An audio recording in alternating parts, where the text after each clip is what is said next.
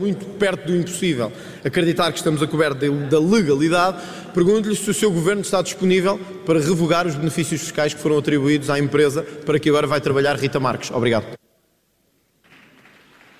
Agora uma pergunta mais direta sobre aquilo que é a capacidade de atuação do um, Governo, que é de revogar, de revogar esse benefício atribuído à empresa World of Wine.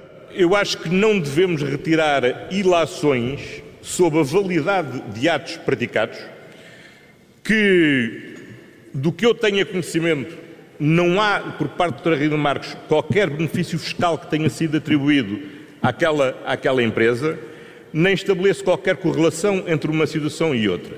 Quem conheça o hotel, quem conheça aquela unidade, não me parece inverosímil que lhe seja atribuída a utilidade, a utilidade turística. E, portanto, não estabeleço uma relação entre uma coisa e outra. Há uma coisa que eu digo, e isso é o que me compete avaliar, que é relativamente ao comportamento da pessoa que serviu neste Governo e no Governo anterior como Secretário de Estado do Turismo, aquilo que fez, do meu ponto de vista, é ilegal e não corresponde àquilo que o meu entendimento da ética republicana. Muito obrigado. António Costa a afastar, ainda assim, essa, a possibilidade de o Governo revogar o Estatuto de Utilidade Turística um, à empresa para a qual Rita Marques agora trabalha, depois de ter deixado o cargo de Secretário de Estado. Continuamos a ouvir André Ventura. Há uma coisa que sabemos hoje, não obstante os desenvolvimentos que a TAP vai ter. Sabemos que a TAP mentiu ao regulador financeiro na comunicação que fez, ao dizer que a ex-secretária de Estado teria saído por vontade própria. Isso já sabemos. De tal forma sabemos que sabemos que arriscamos pagar com o nosso dinheiro uma multa de cinco milhões de euros por incompetência governamental.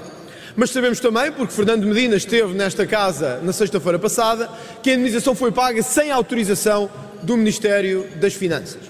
Hoje soubemos também que, no meio de muitas outras coisas, há um cheque de quatrocentos e cinquenta euros para diretores da TAP pagos para se deslocarem.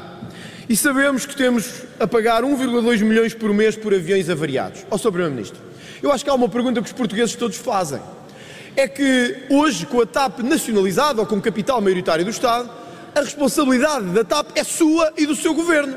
E, portanto, mentir ao regulador, fingir ou criar um artifício sobre saídas para pagar indemnizações, à revelia do Ministério das Finanças e do Ministro das Finanças. E, portanto, eu acho que há uma pergunta que todos fazemos. Se isto é mesmo assim, como é que mantém a confiança nesta administração?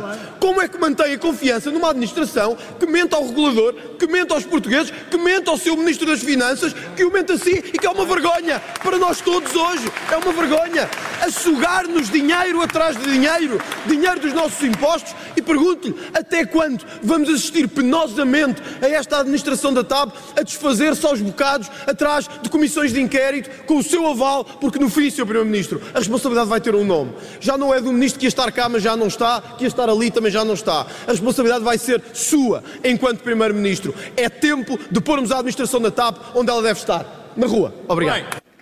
André Ventura a pedir a cabeça da C E O da TAP, depois da polémica agora de outros casos ligados à gestão da companhia aérea. Vamos ouvir a resposta do Primeiro-Ministro. Muito obrigado, senhor Presidente. Muito obrigado, senhor Deputado André Ventura. Nós estamos numa fase do processo de alienação total ou parcial da participação do Estado na TAP, que é particularmente importante, e, portanto, é útil e necessário que a empresa tenha a maior estabilidade possível.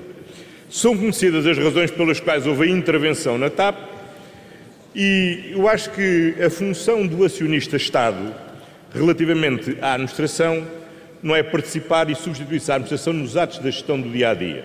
É avaliar resultados. Brevemente teremos as contas relativas ao ano passado, está a decorrer este processo e relativamente a atos de gestão isolados que possam ser danosos do interesse público ou que sejam violadores das leis, há mecanismos próprios e, para agir relativamente a esses.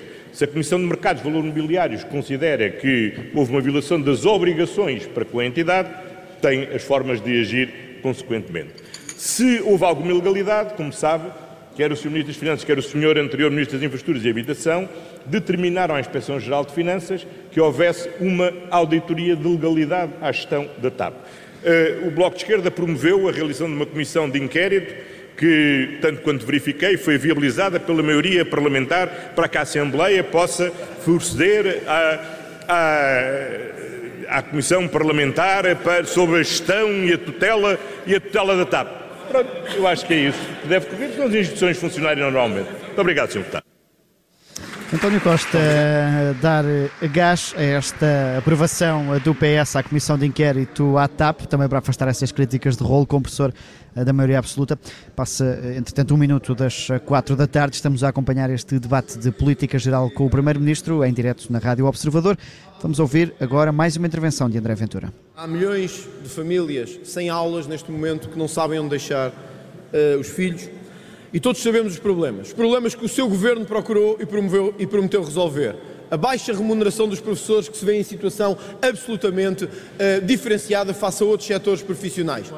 O facto de não terem apoios quando são colocados a centenas de quilómetros da sua casa, tendo que pagar às vezes situações onde o poder de compra é três ou quatro vezes mais e quase não têm dinheiro para pagar uh, o apartamento onde têm que viver ou a casa de família que têm que ter.